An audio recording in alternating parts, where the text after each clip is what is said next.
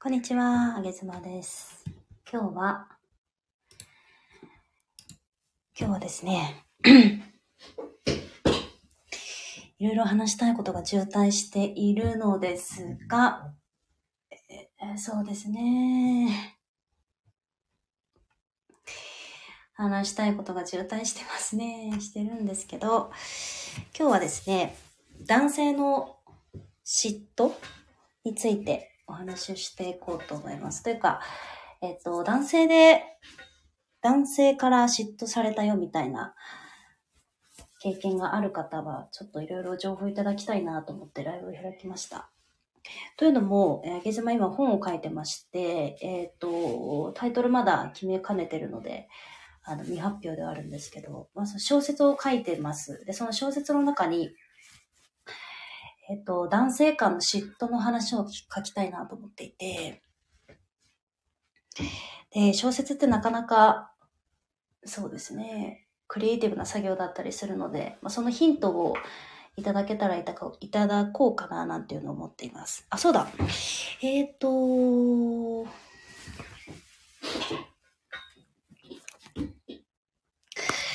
あいいか。はい、いただけたら開こうかななんて思っています。そうそう、これインスタライブも開こうかなと思ったんですけど、思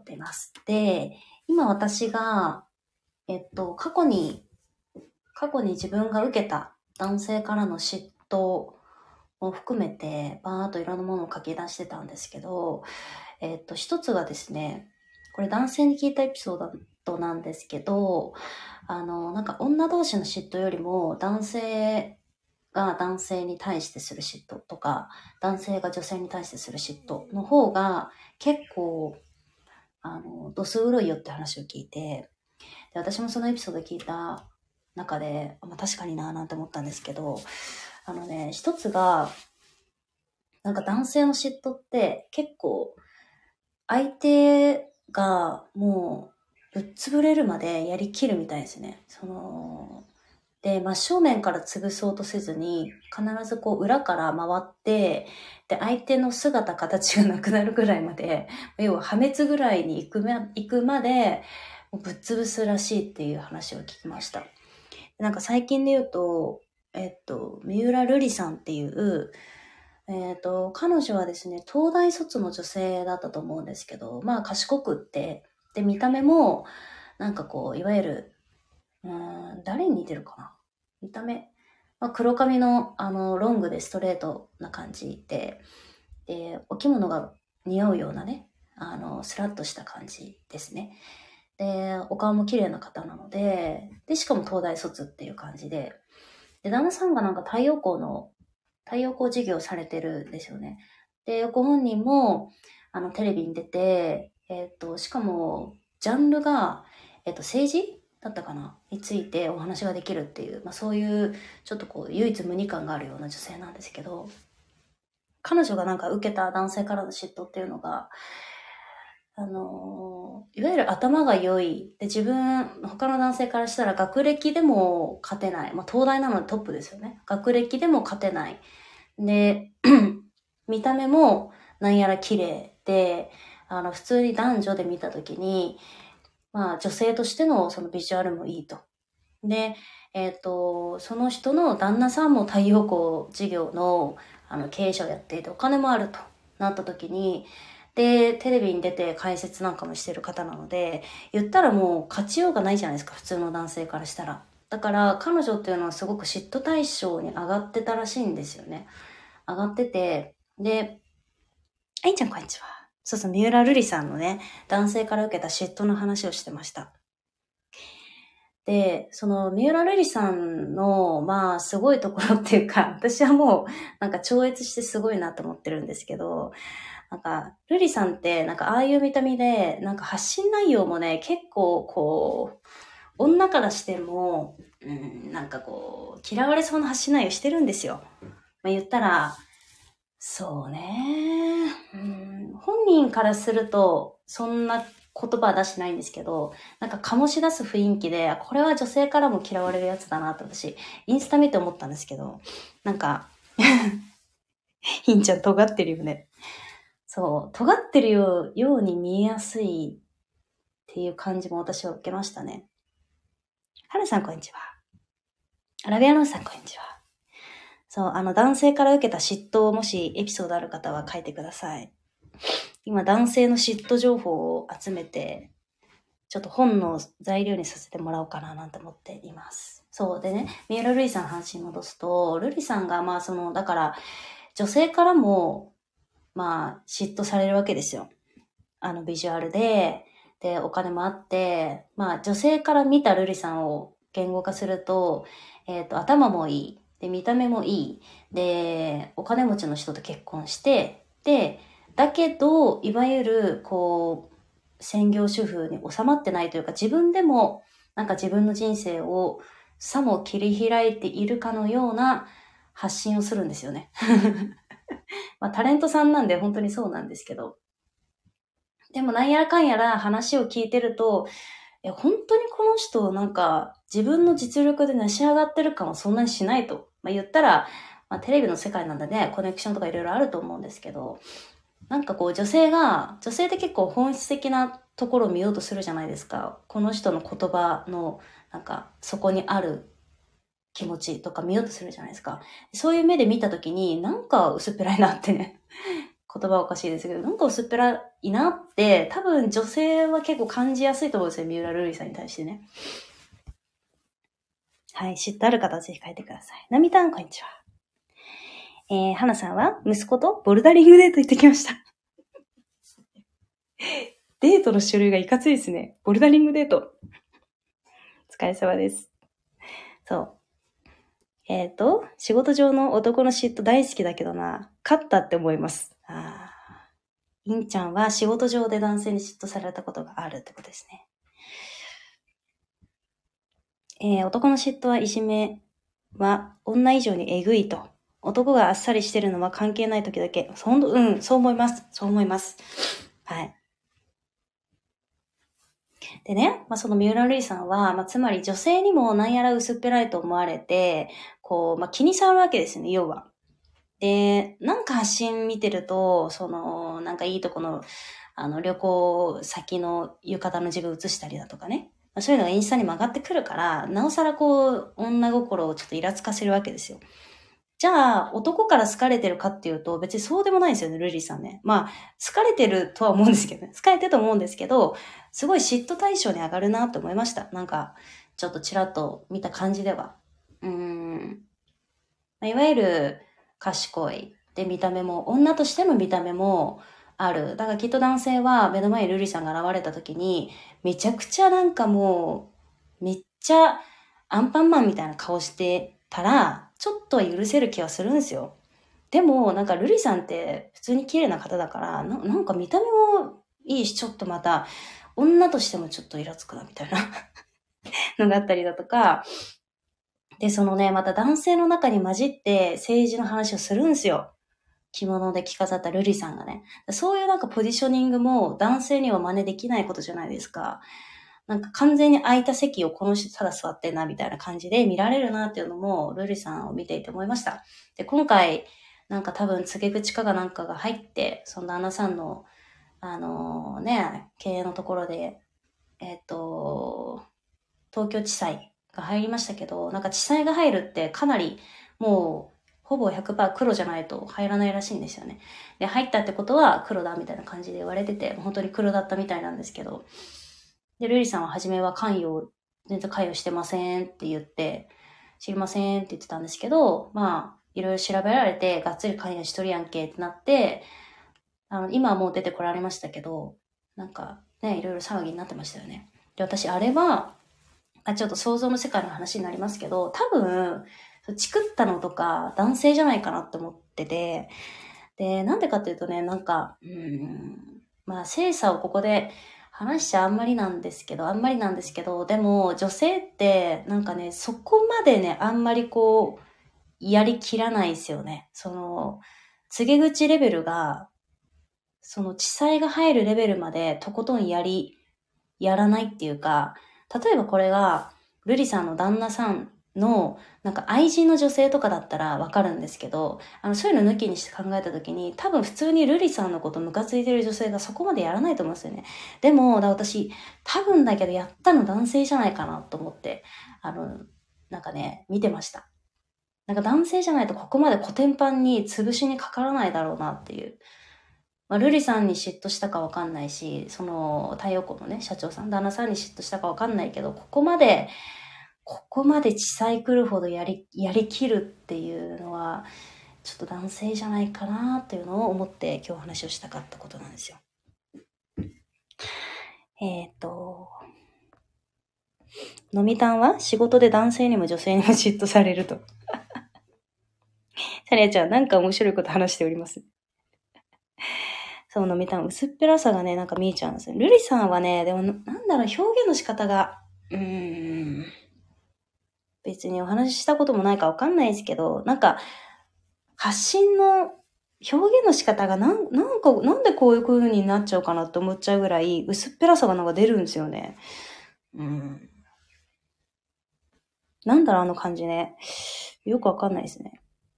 賢い方なんですけど、なんで逆にこんな薄っぺらくな、できんのかなっていう。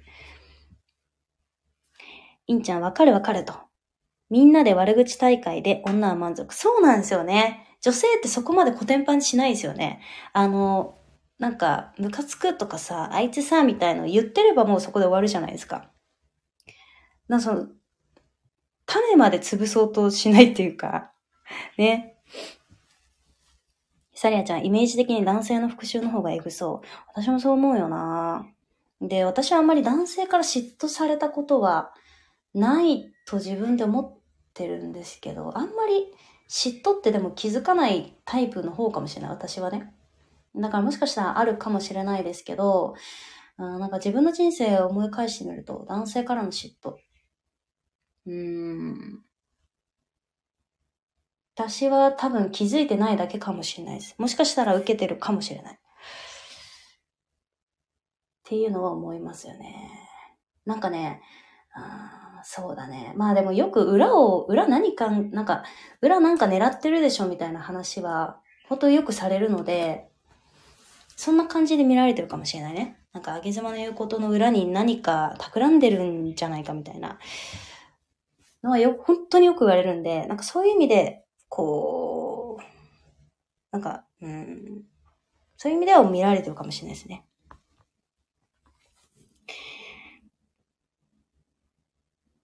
私は逆に薄っぺらさが、なんか逆に出ないっていうか、裏になんかあるんじゃないかっていう風に見えやすいですね。ルリさんと真逆ですね。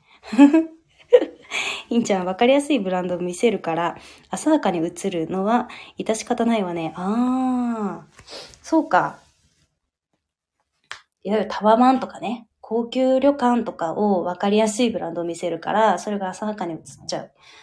あなんか、発信の表現の仕方が、なんかちょっと古いのかもしれないですね。もしかしたらね。そのブランド品とかさ、旅行行きましたみたいな。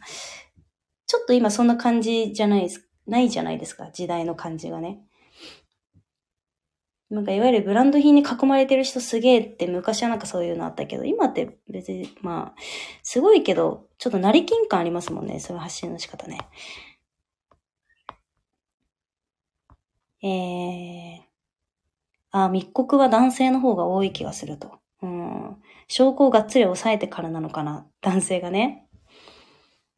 なんか男性ってほんと、もう、深くまで存在自体こう、ぶっ潰すみたいな、私そういうイメージあるんですよね。テレビ番組とかも結構そうじゃないですか。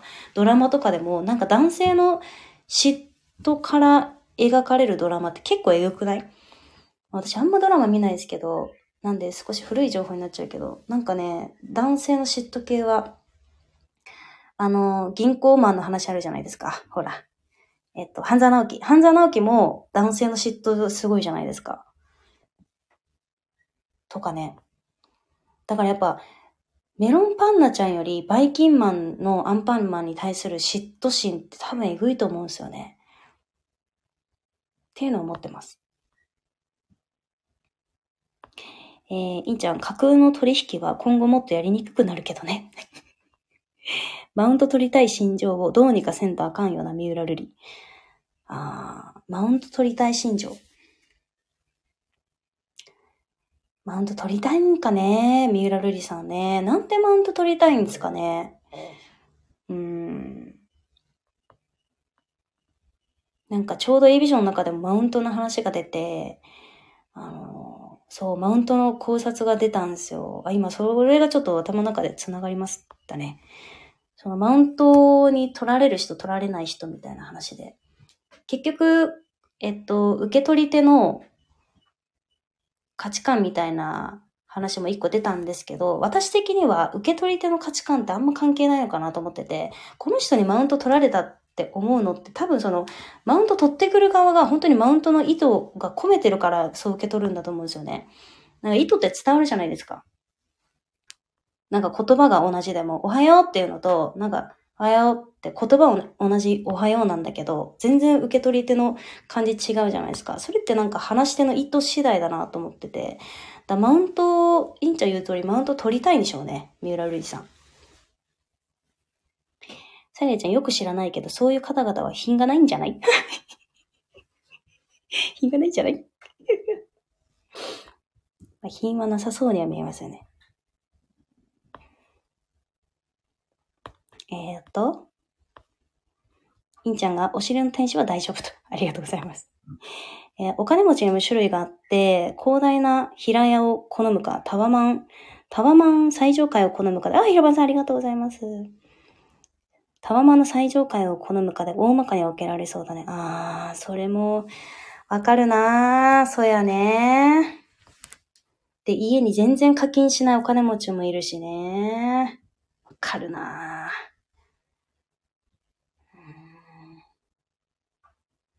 タワマン、私はもう全然タワマンへの願望ないっすね。私、どっちかというとに、この二択だったら私平屋かな。広大な平屋。まあ、広大っていうところもちょっと、あのー、いろいろ大変そうではありますけどね。広大な平屋の方が。まあでもタワマン、便利っぽいですけどね。そんなことないから。想像で便利っぽそうではありますけどね。えー、飲みたい。田舎の人が都会に出てきたみたいな自慢の仕方かな。あー。そうやね。でもさ、東大に入って、東大に入って、なんかいろいろそのエリートコースで進んできて、まだマウント取りたいのかなまだマウント取り切れてないのかなその人生でって思いません？サリアちゃん、あの篠田様のあれもえぐいよね。篠田真理子様ですか？え？篠田様の、篠田真理子さんのし、嫉妬？サリアちゃん、そう考えると、えぐい時は男絡んでるのかしら？あー、うん。あー、篠田真理子さん、旦那さんのあれね。ルナルナ公表事件ね。私の中であれは、あの、不倫騒動じゃなくて完全にルナルナ公開事件だというふうに呼んでますね。ルナルナ公開すんなよっつって。いくら妻が不倫したからって言って、妻のルナルナだけは公開したらあかんって思ってます。インちゃん、ツイッターで幸せこの上ないってタワマン、シャンパンでアピールしてすぐ旦那逮捕されたから、めちゃめちゃ盛り上がってた。ああ、三浦瑠璃さんが、幸せこの上ないっていう風にツイートしたの。タワマンでシャンパンで。あ何が幸せなんでしょうかね。花さん、マウントって何ですか？マウントって何ですか？あの、客観的にですけど、花さんはね、えっと、男性からは嫉妬めちゃくちゃされると思います。客観的にね、客観的に。されると思います。でも、花さんは全然ダメージ食らわないタイプだと思います。ひろばんさん、あげさんに群がる男に嫉妬します。いえいえ。群がられてないです、私は。いいじゃん。えー、確か田舎者だったと思うよ、出身。あ、そうなんだね。うーん。ひろばんさん、ひじりにも嫉妬してます。ひじりに嫉妬してんのひろばんさんが。さやちゃん、私は駅地下に平屋が欲しい。間違いない。あの、駅地下の家か、家で言うなら、駅地下の家か、そうだなまあ理想はですよ。もうタワマンとか平屋とか全部、全部ぶっ壊して私理想は、もうそりゃあ、あの、めちゃくちゃ田舎に伊勢丹がボンって立ってて、その伊勢丹の、あの、直結の家が欲しい。ちょ気晴らしにさーっと伊勢丹行ける。でも、あの、田舎なんで静かっていうのが、それが欲しいな。うん、花さん、私はタワマンに住むお金があるなら、スパルタの練習できる施設を作ります。もう、もうこっからおかしいね。はい。あー。飲みたん、いくら着飾っても学歴があっても自分に自信が持てないんじゃない？あな、何コンプレックスなんですかね？そんなに。もう完璧だけどね。何もいらないんじゃないかなって思いますけどね。娘さんもいてね。えー、いんちゃん、まあ、篠田真理子さんの旦那さんは、子供の養育権、絶対取られたくなかったかもやけどね。あー、ルナルナ出したの。まあでも、ルナルナだけはちょっとネット上にはほんとやめてほしい。もう、生理周期とかバレたくないもんな、私。で、あれさ、何が嫌だってさ、生理周期だけじゃなくてさ、そのおせっせした日をマリコさんメモってたじゃないですか。旦那さんとその、不倫相手の分ね。なんか、ちょっと滑稽に見えちゃうもんな、それも。ちゃんと管理してんだ、みたいな。うん。サネちゃん、伊勢丹のコンビニ扱い最高よ。伊勢丹好きなんですよね。伊勢丹の雰囲気ですよね。伊勢丹のコンビニバージョンあったらすごいよな。なんか成城石井とちょっと違うんですよね。伊勢丹ってやっぱね。えー、飲みたんが、花さん、その？スパルタン、スパルタン施設の会員になります。うん。中型お疲れ様です。えー、インターン、そうなのよね。可愛い娘いて、ほんと幸せこの上ないんだけどね。それ以上何がいるのかね。うん。ああいう、ああいう女性は、なんか本当に、私、ミュラリーさんの存在知らなくて、あの事件があってなんか見るなと思って、インスタとかも見たんですけど、まあまあ、この表現の仕方じゃ、そりゃ、むしろ煽ってるよなと思いましたよね、なんか。うんでも嫉妬されたくてやってんですかね、ああいうのって。なんか悪びれないじゃないですか。嫉妬されたくてやってそうだけど、でも嫉妬されてああいう結果になったけど、まだやりそうじゃないですか。知らんけど。だから多分こう、痛い目見たのにまだやり、やりたがりそうだから、なんかこう根深いなんかあるんでしょうね。そう、マウント取りたい欲というか、ただ、ルリさんの投稿で、イライラ、なんか、こう、イライラするのも、まあ、すげえ、こう、やられてる感で私嫌ですけどね。ルリさん全然フォローもしてないし、あの、あの事件以来、なんか、投稿も見てないですけど、コロナで尖った発言して目立ったのよ。あ、そうなんだ。大学教授として目立ったんじゃないのあ、そうなんですね。うん。まあ、タレントさんも人気商売ではありますけどね。彼女はだから女性、SNS 上では女性からめちゃくちゃ嫉妬されて、で、リアルのそういう仕事の面で男性から多分嫉妬食らったんだろうなって思いますね。だから結局 SNS 上でずっと嫌われ続けて、リアルでバチクソにやられるっていういやー、本当にね、まあでもそれを受けてでも、まだこう、やりますよね、きっとね。ああいう、もうなんかあるんでしょうね。えー、サリアちゃん、私ポカンするから、あの人言ってることよくわかんないから全く入ってこない。嫉妬ない。出た。出た、ポカン。アーティスティックってことですね、ポカンはね。クレアちゃん、こんにちは。先ほどは翻訳していただいてありがとうございます。そっか。でもなんか、今コメント読んでた中では、やっぱこう仕事上で男性に嫉妬される 女性は多そうですね。あ、インちゃんも飲みたも言ってたね。なんか仕事上で嫉妬されるっていう。まあ、飲みたの場合は男女ですけど。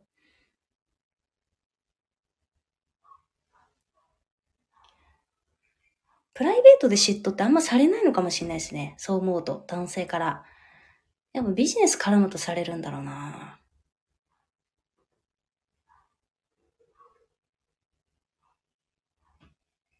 でも、男性からの嫉妬を受けても、実際二人は、こう、自分の足で立ってるわけじゃないですか。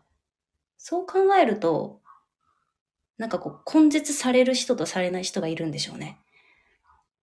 インちゃんはエネルギーになるって書いてあるんで、インちゃんはエネルギーに変えるタイプ。ねえ、クリアちゃん、男性の嫉妬の方がひどいって聞くよね。私も聞きます。で、男性からもこれめっちゃ聞くんですよ。あの、男の嫉妬はやばいよ、みたいな。本当にね、あの、根絶やしっていう言葉、根絶やしにされるみたいな話を聞きますね。だから出世、出世云々がある会社とかは結構すごいんじゃない？自爆していく人がいるね。へえ。あ、だからこんにちは。篠田麻里子の話知らないけど、やっぱり男性の気持ちも女性の気持ちも宝もよくわからん。宝は宝を生きてるもんね。ね。宝は性別を生きてないからね。うん。もう宝のポケモンみたいなもんでさ、宝は宝なんだよね。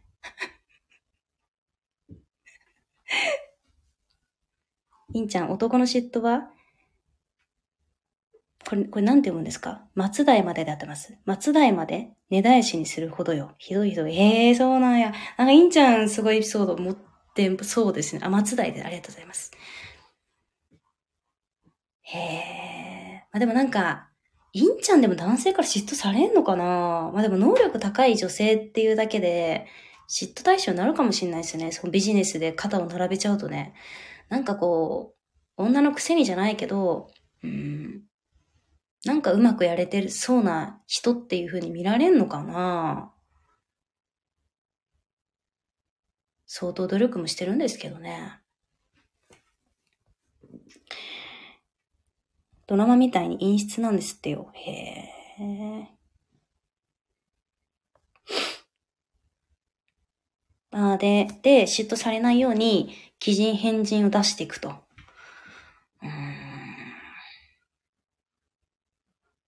もうみんな自分の人生に集中したらいいのにね。いや、本当に。まあ、変人カテゴリーに属せれば、なんか自分と同じキャラじゃないなと思われますもんね。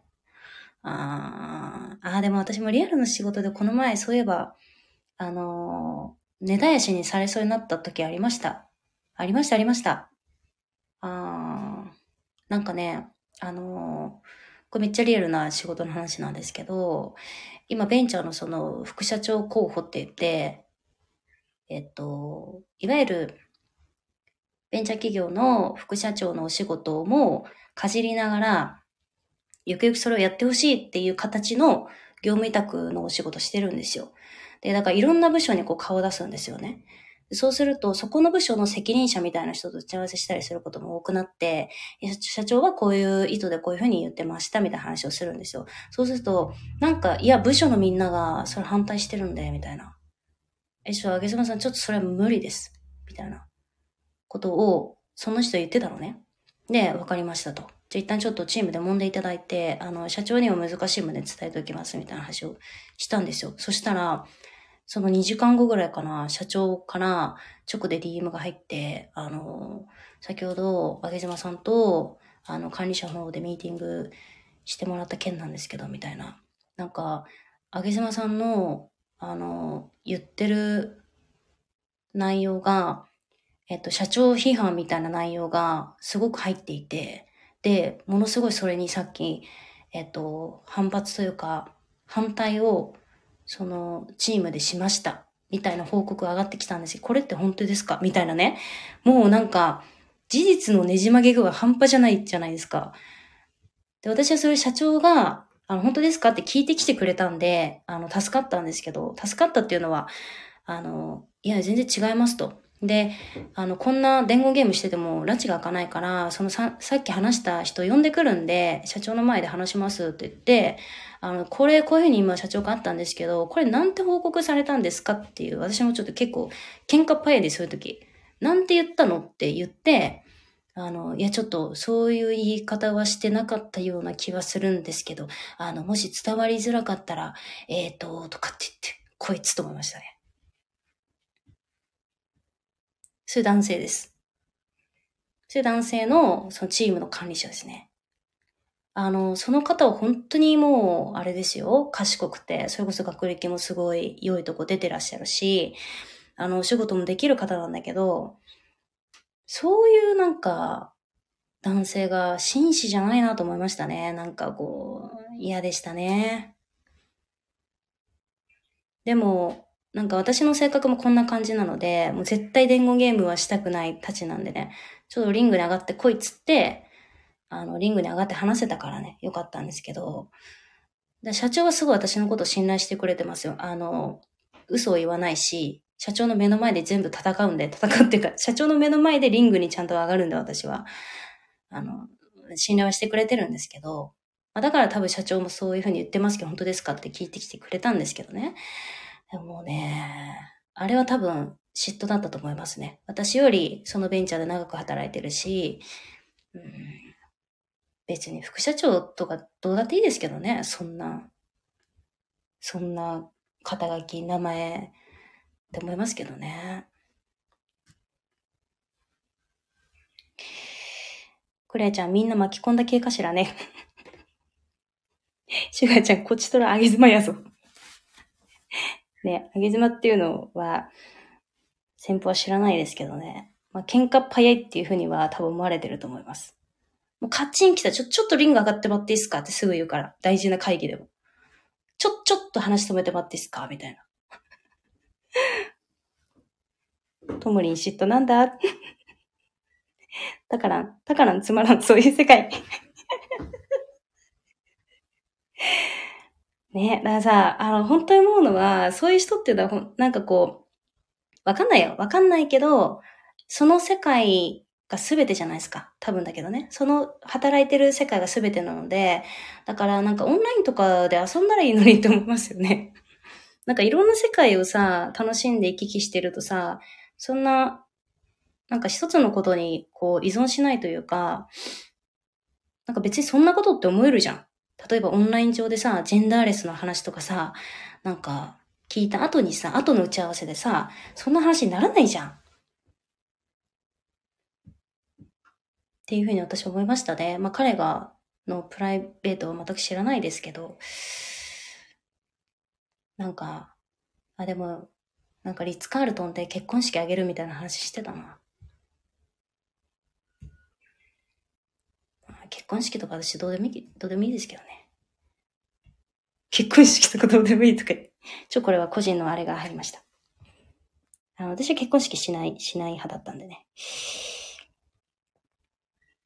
ああ、クレアちゃん、裏で根回ししまくったんだろうなね。2時間後に社長に言われたんで、私のミーティング終わってすぐ、こう、いろいろちょこちょこちょこちょこやって、社長に報告したんでしょうね。なんか DM で報告入ったって言ってたんで、もう私、絶対リングにあげたろう思って、その DM を朗読してもらおうと思ったんですけど、目の前でね。どんな文章変えたんや、お前、言って。それはちょっとさすがにかわいそうだなと思ってしなかったですけど。まあ、こういうのも多分嫉妬なんだと思いますよ。だって別に仕事仲間だったらこういうことしないじゃん。そう、こんなねじ曲げてやらないじゃん。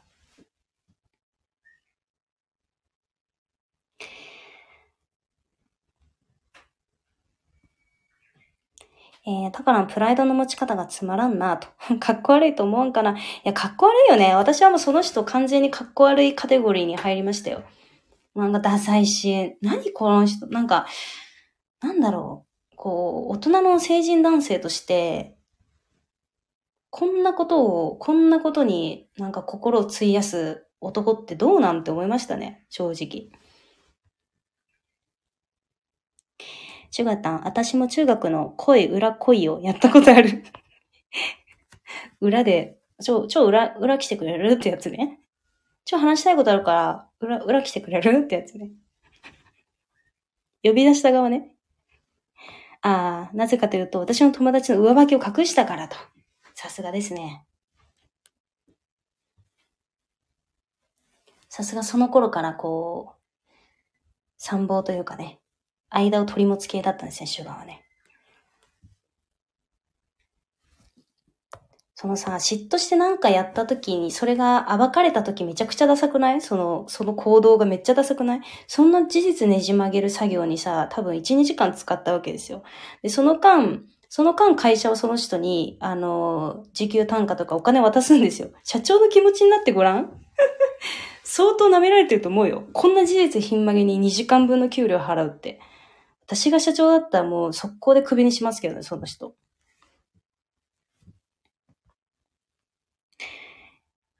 えー、だからその世界が全てにさせられてるっていうのも男性の被害の一つ。お外に触れる機会あげないと。そうやね。そうか。まあ、その人なんかチャット GPT がお友達って言ってました。朝起きて、チャット GPT に、あの、今日こういう、こんな感じの体調なんですけど、朝ごはん何がいいですか？って聞くんですって。で、あの、今こういう感じなら、えっと、タンパク質豊富なバナナととかっていう答えを見て、それを朝ごはん食べるらしいです。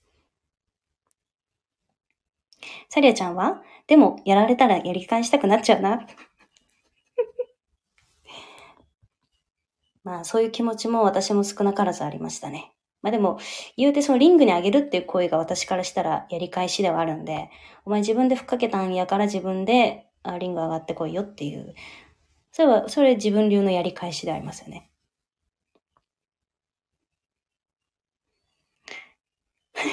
朗読させたらよかったのに 会社全体にアナウンスして朗読 いやもう朗読まで行っちゃうとちょっと古典版感があるじゃないですか。もうだって黒って分かってんのに、うん。そこら辺は私はちょっと、あの、生ぬるい一面はあります。謝ればもういいっていう。飲みたん、裏恋じゃなくて先生がたくさんいる職員室で、ある先生のエコひいきで成績つけたことを大きな声で言ったことがある。かっこいいね。へえ。いや、飲みたんは、きっぱりしてるからね。白黒だもんね、飲みたんはね。藤井さん、こんにちは。今、男性の嫉妬についてお話を皆さんに聞いてました。やべえおじさんたちは会社が大きくなるにつれて辞めてった。うん。なんか不思議とね、そう、裏でいろいろやる人って辞めるんですよね。で、これ私勉強した心理学でもそうで、えっ、と、そう、専門用語あるんですけど、そうですね。なんか自分が、えっと、オーバートって言うんですけど、そう、悪い行為ね。自分が悪いと思って、でもしちゃうことをオーバートって言うんですけど、例えば今の上げ島の事例であれば、上げ島に対して上げ島が言ってないことを社長に事実をねじねじ曲げて言った。これは、えっと、自分で悪いことって心では分かってる。けど、それをしてしまったってオバートっていうところなんですけど、自分はオバートをしてしまった。で、オバートが積み重なると、その人はグループから自然と脱退するっていうのが、もうその心理学であるんですよ。事実としてね。多分、シュガーちゃんのこのやべえおじさんたちは会社が大きくなるにつれて辞めてったっていうのは、なんか多分オーバートしてるんだと思いますよ。オバートが積み重なっていくと、自分が、自分がやったオバートに耐えきれなくなるんですよ。自分でしたのに、自分がやったオーバートに耐えきれなくなるんですよ。で、これね、面白いんですけど、グループ脱退者の傾向を見ていくと、やっぱね、結構オーバートあるんですよ。あの、明らかに悪いことじゃなくても、例えばちょっと嘘をついたとかね、えっ、ー、と、ちょっと誰かの足を引っ張ったとか、心では賛成と思ってるのに、反対意見を述べたとかね、全部オーバートなんですけど、そのオーバートが積み重なっていくと、あの、人ってね、そっからやめてくんですよね。不思議と。私、性善説だなーってそれ思ってますけどね。本来良いことをする人間なのに、悪いことが積み重なっていくと、そこから入れ、入れなくなっちゃう。で、自ら抜けるっていう。で、抜ける時の理由は、至極真っ当な理由で抜けるんですね。例えば、ことぶき、ことぶき退社しますとかね。親の介護でとかって言うんですけど、本当はオバートが積み重なって、まあ、それを正当な理由に変えて、グループから脱退するっていうのは結構あるあるですね。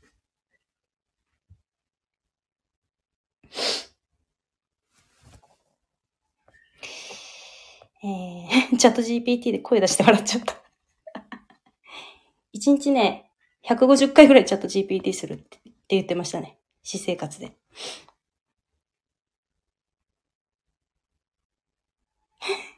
シュガちゃん、チャット GPT インストールしたけど、私には面白さをかな。あ、シュガーちゃんに今度じゃあ私が面白さを解きますね。言うて私、チャット GPT 派ではあるんで、GPT の面白さを解きます。まあ、簡単に言うと、GPT って答えをくれるんじゃなくて、あの、網羅する力がすごいなと思ってます。あの、自分はなんか、こういう A っていう価値観が、A っていう問いに対して ABC っていう自分の、あの、答えがあると。そういう時にチャット GPT に一応聞くんですよ。そしたら、ABC、D を出していくんですよ。そしたら、あ、そっか。D、自分の頭の中にあったけど、私これ自分の答えとして出したくなかった答えだっていうのが GPT 使うと結構わかるんですよね。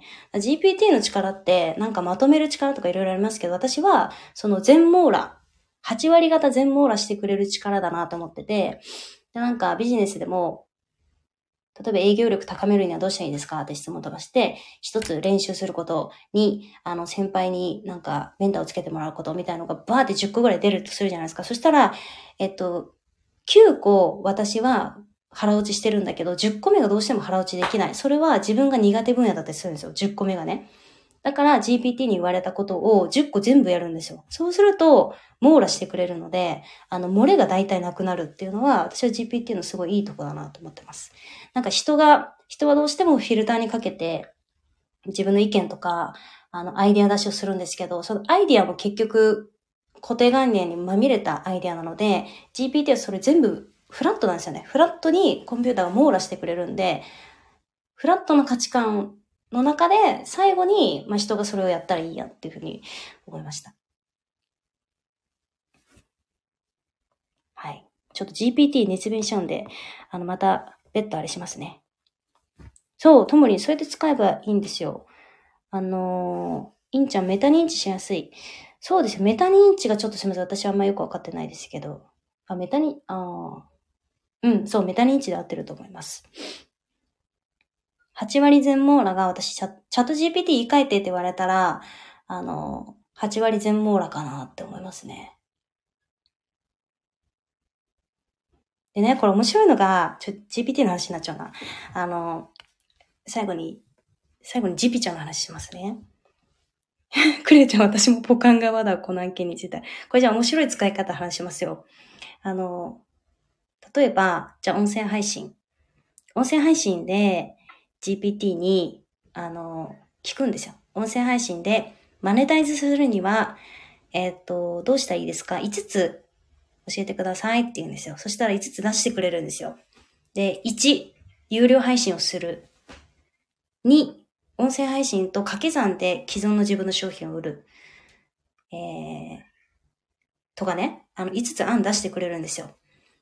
で、5つ案出してくれるのは、普通にどっかに書いてあるような、チャット GPT ってネットから全部拾うんで、それは全部5つともどっかに書いてある情報なんですよ。だから、目新しさとか、はって思うことってないんですよ。ないんだけど、5つのうち、そっか、私有料配信手出してなかったな。存在知ってるけど、やったことなかったな。え、なんでかなって考えられるんですよ。GPT から提案されると。なんで私5つある中で4つやってるけど、あと1個これやってないんだろうって。そっか、自分有料配信する、その、そのものを商品にする自信がないな、みたいなことが GPT にするとわかるんですよ。GPT 来ました。えー、シュガタン。男性の嫉妬とは、GPT に聞いてくれたんですね。えー、自分が持っている、または強く望んでいる何かを他者が持っていることに対する感情です。え例えば、わーってありますね。これがチャット GPT。で、この中でわーっと書いてあるけど、自分がなんかあんまりその大じゃないなと思ってることが1、2個入ってると思うんですよね。知ってはいたものの、それ直視してないなっていうとこ。例えば私だったら、えー、これですね。嫉妬は自尊心や自己評価に関係する場合が多いためっていうところは、私は、えっ、ー、と、直視してなかったなと思いました。さっきのリアル仕事の話で言うと、そのおじさん、おじさんなんですけど、事実をねじ曲げたおじさんね。おじさんの自尊心に私が触れたことをしたのかもしれないとか、おじさんの、えっと、自己評価に私という存在が関わってくる可能性が高かったから、ああいうことをしたのかもしれないってわかるんですよね。で、自尊心かってなった時に、そういえば結構前のミーティングでみんながいる場所で、そのおじさんにいろいろ質問したなって、おじさんがそれの質問に答えられなかったなって、ちょっと持ち帰って調べますってちょっとムスッとして言ってたな。あれ多分自尊心傷つけたなとかね。で全網羅してるじゃん、これ。メタ認知って言うんですかね。それが私は GPT のいいとこだなと思いますね。知ってはいるものの、なんかそこちょっと見たくないなみたいなところを、すげえフラットにパッと言ってくれるんで、感情もなしに、あ、これはゲジマさん、1はなんとかうんとか、2は自尊心です、みたいな。自尊心誰かさ、目の前の人がさ、いや、それ自尊心傷つけたんだよ、あげずまってさ、言われても、いや、そんなことないよ、とかって言いたくなるじゃん。でもコンピューターに、あげずまさんに自尊心ですって言われたら、あ、そっか、みたいなね。なんか本読んでる感覚っていうんでしょうか。コンピューターのいいとこですよね。まあ、けどこんな感じでおじさんも、あなたはメンタルが今沈んでいるから朝バナナを食べてとか言って言われると、奥さんに、ちょっとあんたバナナ食べてさとかって言われるより、なんか受け入れられるっていう。と、シュガちゃんあげ妻という用語でじ、じびり、じびりました。えー、あげ妻という用語は？はい、これめっちゃ面白いんだけど。まあ、簡単に言うと、えー、日本で以前存在していた独身男性が親元や実家から出て一人暮らしを始める際に家事や食事などを手伝うために呼んだ女性を指します おもろ。面白いよね。で、チャット GPT のいろいろ、あの、あるんですけど、LINE GPT とかあるんですけど、私は、えっと、OpenAI っていう、もう元祖です。元祖がやっぱ一番使いやすいな。OpenAI。これ。まあ、英語の画面でパッと表示されるんですけど、チャット GPT っていうとこをしてもらうと無料で使えるんで、あの、私は全網羅っていうその自分の固定概念で見たくないところを、こう、すごいフラットにコンピューターが言ってきてくれるから、あんまり感情的にならずに、その物事を、あの、見れる、取り組める。だ結構知ってる内容も多いし、当てずっぽうな回答も多いんですけど、まあ、いかんせんフラットさっていうのがやっぱいいですよね。人対人はね、やっぱ感情的になっちゃうんで、面白さが分かった。シュガちゃんの多分面白さはちょっと違うと思います。まあでもね、何々とは何ですかって、その辞書的な使い方をするよりも、一番のおすすめは、えっと、こういうことをしたいと。で、そのための方法を教えてっていう使い方私は結構おすすめです。例えば、シュガーっていう、こういう高校、こういう性格の、こういう女性がいて、彼女を次のデートで落としたいと。で、どういう、どういう、えっと、一日のスケジュールがいいですか？みたいな、あの、質問の仕方は結構おすすめです。はい。ということで、えー、今日は、男性の嫉妬について、あの、いろいろお話を聞きながらしていきました。まあ、三浦瑠璃さん兼、うーん、そうね、買いたくはないですけど、